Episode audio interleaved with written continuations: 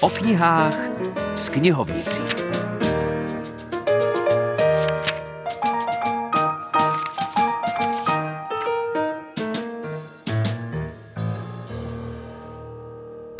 Nastup!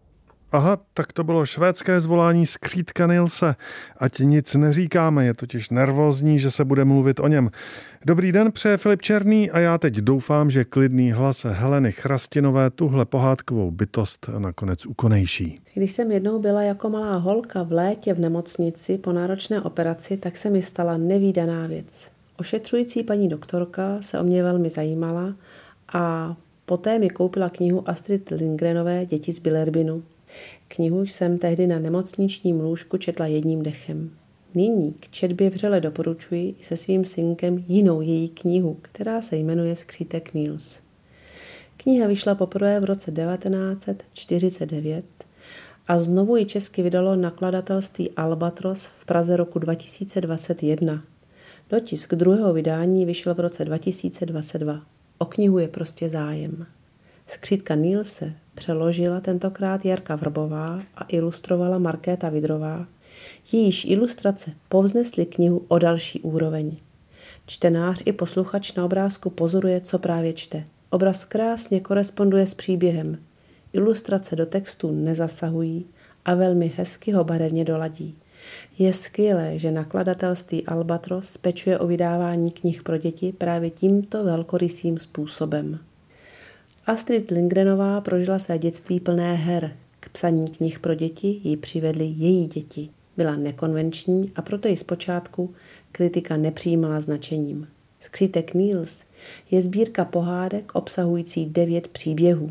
Skřítek Niels Carlson, v zemi soumraků, Petr a Petra, to jsou také skřítkové, Veselá kukačka, panenka Mirabelka, Májová noc, o princezně, která si nechtěla hrát, nejmilejší sestra a v lese žádní loupežníci nejsou. Kniha má 125 stran. Vyprávěné příběhy jsou doslova kouzelné a jejich atmosféru dokážou děti prožívat značením, protože Astrid Lindgrenová umí vtáhnout do děje. Vlastně každý čtenář by se díky jejímu vyprávění mohl stát součástí příběhu. Součástí vyprávěných příběhů jsou i rodiče, sourozenci, kamarádi, dobře představitelná místa, ale i zcela neskutečné bytosti a místa úplně neznámá. Soubor devíti příběhů je kniha přiměřeného rozsahu a tak se hodí na čtení doma, u babičky na prázdninách a třeba i v lese. Na všech těchto místech s námi kniha byla. Možná proto, že skřítek Niels zná zmenšovací kouzlo. Tím jen málo splácím pomyslný dluh vynikající autorce Astrid Lindgrenové, jejíž knihy měly a mají uzdravující moc a pomáhají dětem i dospělým, zejména pokud si je čtou společně. Skřítek Nils už nic neříká, tak jsme ho snad uklidnili. Teď ale znovu rozvíříme atmosféru a to záznamem z přímého přenosu boxerského, spíš bych tedy měl říci rohovnického utkání, které se událo v Paříži v roce 1935 a u kterého byl tehdejší rozhlas. Teď byla velmi nebezpečná situace, až do osmi byl jakž na zemi ovšem neležel, nebož byl v pokliku, opíral se pravačkou na pokyn Krasovského si osmi šel zase na nohy a teď pokračuje v boji. Zase ho vidíme jenom v pokleku. Vilém Jakš byl prvním československým boxerem, který bojoval o titul mistra světa. Jeho český spisovatel Dalibor Vácha teď o něm napsal poutavý román nazvaný Velda. Má podtitul Příběh tančícího elegána Vildy Jakše. Vilda Jakš byl původně boxer, teda on byl původně čalouník a pak se zamiloval do boxu, no a byl v tom boxu natolik dobrý, že se proboxoval až na mistrovství světa, o něž se ucházel a byl ohromná celebrita. Ono jako čeští sportovci nebo českoslovenští sportovci, ty by dali levou ruku za to, aby byli v pařížských novinách a časopisech tolik jako on ve 30. letech. Tam, když se člověk prolistovává těmi obrázkovými časopisy, tak je tam vlastně úplně všude.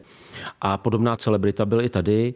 No a když pak začala válka, tak se rozhodl, že nebude jenom celebrita, která sedí za pecí a užívá si slávy a těch peněz, co mu ono mu jich moc nezbylo, protože poměrně o dost přišel, ale vyrazil do války. Rozhodl se bojovat za Československo, vstoupil ve Francii do armády, pak přešel s československými vojáky z Francie do Velké Británie. Tam se stal polubním střelcem 311. Peruti bombardovací československé. No a to se mu nakonec stalo i osudným. 6,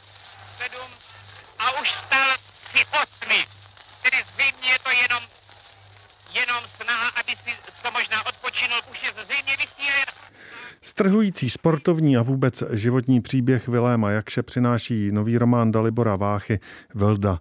Buďme tedy jako tento sportovec, nevzdávejme se, i když budeme třeba prohrávat a za týden zase na tomhle místě si u dobré četby pofoukáme rány.